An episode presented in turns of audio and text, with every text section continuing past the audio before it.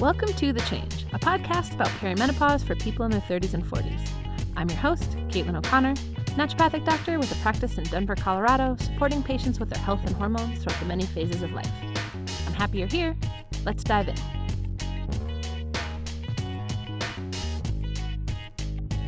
Today is a hot flash, a brief review of a specific topic relating to perimenopause, and today we're going to talk about weight changes, body shapes, and health at every size. Content warning in this episode, we're going to talk about weight, body changes, and how to implement a health at every size philosophy when it comes to perimenopause. If conversations about body size and shape are not something you want to have right now, feel free to skip this one. So, for folks who are unfamiliar, I want to start with a brief primer on the health at every size philosophy, which I'll refer to in this episode as HAES, H A E S, just as an abbreviation.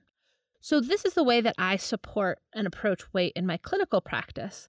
And I'll begin with this quote from the Association for Size, Diversity, and Health, which is a group that promotes the clinical application of the HAES philosophy. So, according to their website, the health at every size approach is a continuously evolving alternative to the weight centered approach for treating clients and patients of all sizes. It is also a movement to work to promote size acceptance, to end weight discrimination, and to lessen the cultural obsession with weight loss and thinness. This approach to weight was formalized by researcher Linda Bacon and laid out in detail in her book, The Surprising Truth About Your Weight. It emphasizes the following five principles. Principle one weight inclusivity. This principle advocates for accepting and respecting the inherent diversity of body shapes and sizes, and rejecting the idealization or pathologizing of specific weights. Principle two is health enhancement. It supports health policies that improve and equalize access to information and services, and personal practices that improve human well being, including attention to physical, economic, social, spiritual, emotional, and other needs. Principle three is respectful care. So, acknowledging our biases and working to end weight discrimination, weight stigma, and weight biases by providing information and services from an understanding that socioeconomic status, race, gender, sexual orientation, age, and other identities impact weight stigma and support environments that address these inequities. Principle four is eating for well being, which promotes flexible, individualized eating based on hunger, satiety, nutritional needs, and pleasure rather than any external regulated eating plan that's focused on weight control. And principle five is life enhancing movement. So it supports physical activities that allow people of all sizes, abilities, and interests to engage in enjoyable movement to the degree that they choose. So, how does this translate into practice for me? It means that numbers on a scale are not how I assess my patient's health. I look at labs, I ask about quality of life, we review foundational habits like food and sleep and stress and movement, and I do my best to address my own biases about what a healthy person looks like. It also means that I frustrate and annoy a lot of my patients. In practice, it is common for folks to come to me to list weight loss as a health goal. And then we have to really examine what that means. Oftentimes, it means me reviewing the health at every size approach and also debunking many of the myths that we have about weight and health and how our bodies should and shouldn't look. And I know people get upset with me about this and think I'm holding back some magical diet or supplement, but the thing is, attempting weight loss through dieting mostly doesn't work and often causes harm.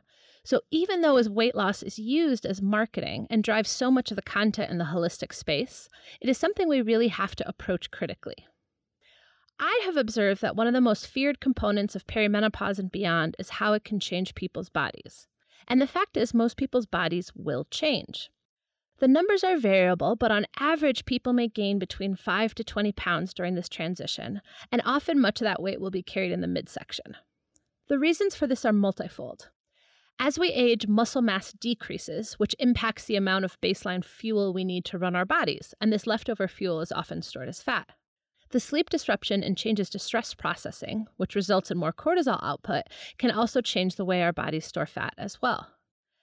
Perimenopause can also be a time of increased insulin resistance, so our cells might need more insulin to regulate blood sugar, and then this higher insulin output can lead to weight gain. Also, estrogen seems to play a role in metabolism. So, as we have estrogen levels changing and eventually decreasing, this can have an impact as well. The overall effect is having lower lean body mass, higher fat mass, and a lower metabolic rate, all of which can contribute to net weight gain and changes in body size. Interestingly, fat tissue actually produces a type of estrogen, and some folks theorize that the extra weight put on in menopause could be beneficial, protecting both bone and brain health as we age. But still, people might wonder what to do about it. And will you be mad if I tell you to do nothing? And what I mean by nothing is weight gain in and of itself is not a sign that anything is wrong and not an indication that anything needs to be treated. And I know that is a major mindfuck. We have been so ingrained with the idea that weight gain is bad and unhealthy, it can be frustrating and challenging and even make folks really mad to hear that it is not. Often, in response to a HAES approach, opponents will claim that because we reject the belief that fat is inherently unhealthy, and by refusing to promote restrictive diet cultures, that practitioners are promoting an unsafe and unhealthy lifestyle. This is not true at all. In fact, by not centering weight as the only metric that matters, it frees us up to focus on measuring parameters that actually do make a difference. For example, I always advise my patients, especially perimenopausal patients, to find a form of exercise that they enjoy, but that also increases their muscle mass. I always review stress and sleep and check for blood markers of insulin resistance and inflammation, regardless of body size, and then we'll treat those markers appropriately. We talk about alcohol and sugar and how these things may have an outsized impact on those markers of inflammation and blood sugar, especially during the perimenopausal years. But I do this for every size of patient, which is actually a great approach to healthcare because many folks with insulin resistance and elevated inflammatory markers will be in thinner bodies. But because we are obsessed with thinness as a measure of health, they will get overlooked and underdiagnosed. And here's the kicker folks can modify all of the above lifestyle factors and still not lose weight or change their body shape in a discernible way.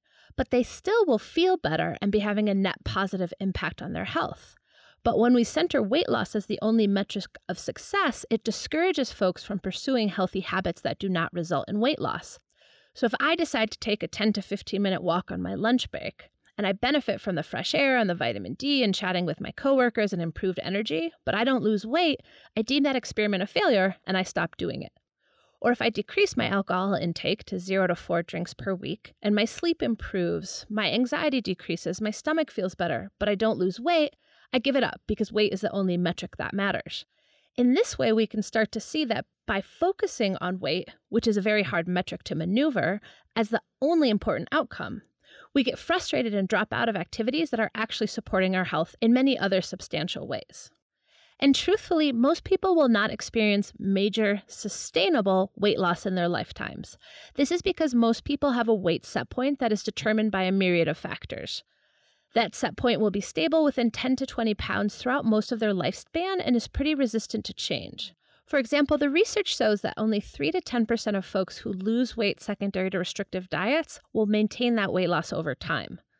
And additionally, diets can be harmful, both mentally and physically. In fact, according to Heather Corinna in their awesome and highly recommended book, What Fresh Hell Is This? Perimenopause, Menopause, Other Indignities, and You, menopause is the second highest risk group for disordered eating after adolescence.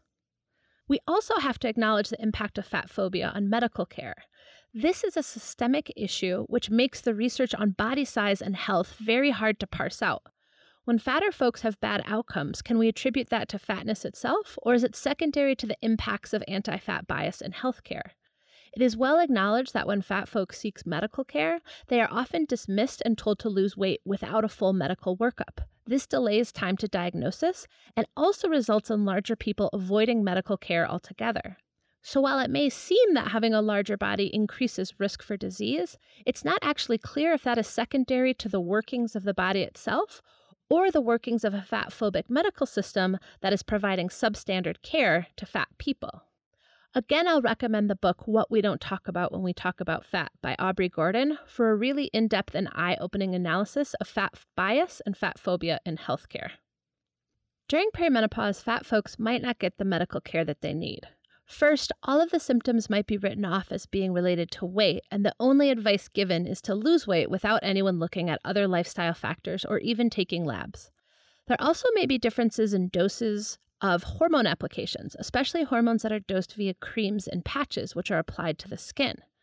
This may need to be dosed differently for people with more subcutaneous tissue. There's not enough research on this, but it's definitely something to consider and discuss with a pharmacist or prescribing doctor if larger folks are considering topical applications of hormone therapies. So, where does that leave us? With changing or changed bodies that don't fit what we've been taught about the standards of beauty. There's also a real privilege associated with thinness and youth, and there can be a real loss of access to that privilege for those who had it before, and that can legitimately be a scarier, unwelcome transition. Not everyone will feel the same way about how their body changes, but many folks will have some degree of distress, and I do not want to diminish that experience. So, while we are working on dismantling the system, which is the real problem here, what are some things that can be done to address the angst that many may experience with changing body shape? So, the first step is to start to deprogram yourself. Again, this doesn't fix the big picture, it doesn't eliminate the real ways that anti fat bias causes harm, but it is an area where we can exert a modicum of control. Some suggestions get rid of your scale. You really don't need it, and you can decline being weighed at many healthcare appointments as well. Try to divest yourself from conventional beauty standards. Stop consuming mainstream beauty and quote unquote women's magazines. The majority of them literally exist to tell you something is wrong with you and sell you something to fix it.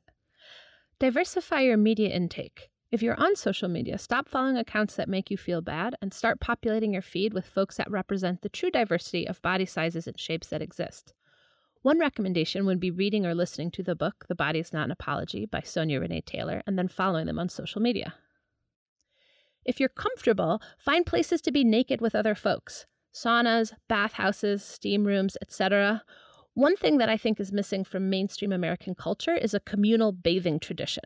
The downside of this is many of us go through life not seeing a ton of casual and non sexual naked bodies just hanging out. The more bodies you see, the more you learn what an unfiltered body looks like in all of its glory. So, if you're interested, search out opportunities for safe and accepting group nudity, as I think this can really help people become more comfortable with their size and shape. Talk with your friends and family. Agree to stop negative body talk, body shaming, and dieting talk. Practice weight neutral compliments with each other. Consider as a collective cutting out the narratives of diet culture and decide to put your energies elsewhere.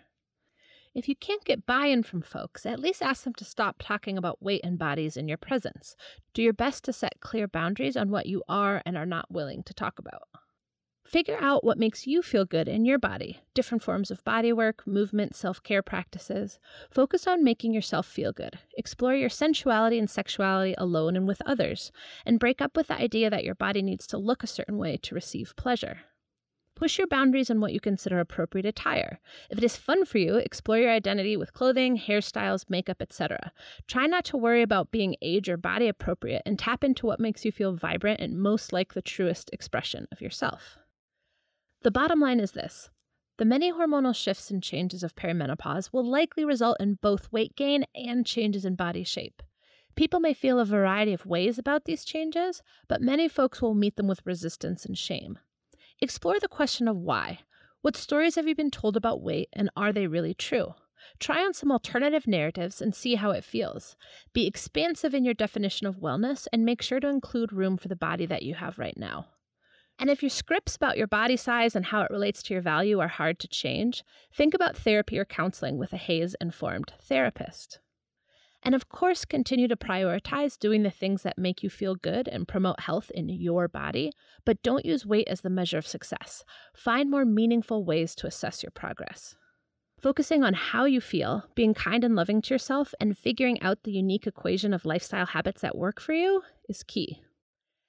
Okay, I know some of y'all might be mad at me right now, and we're hoping for life hacks and supplement tips when it comes to weight loss.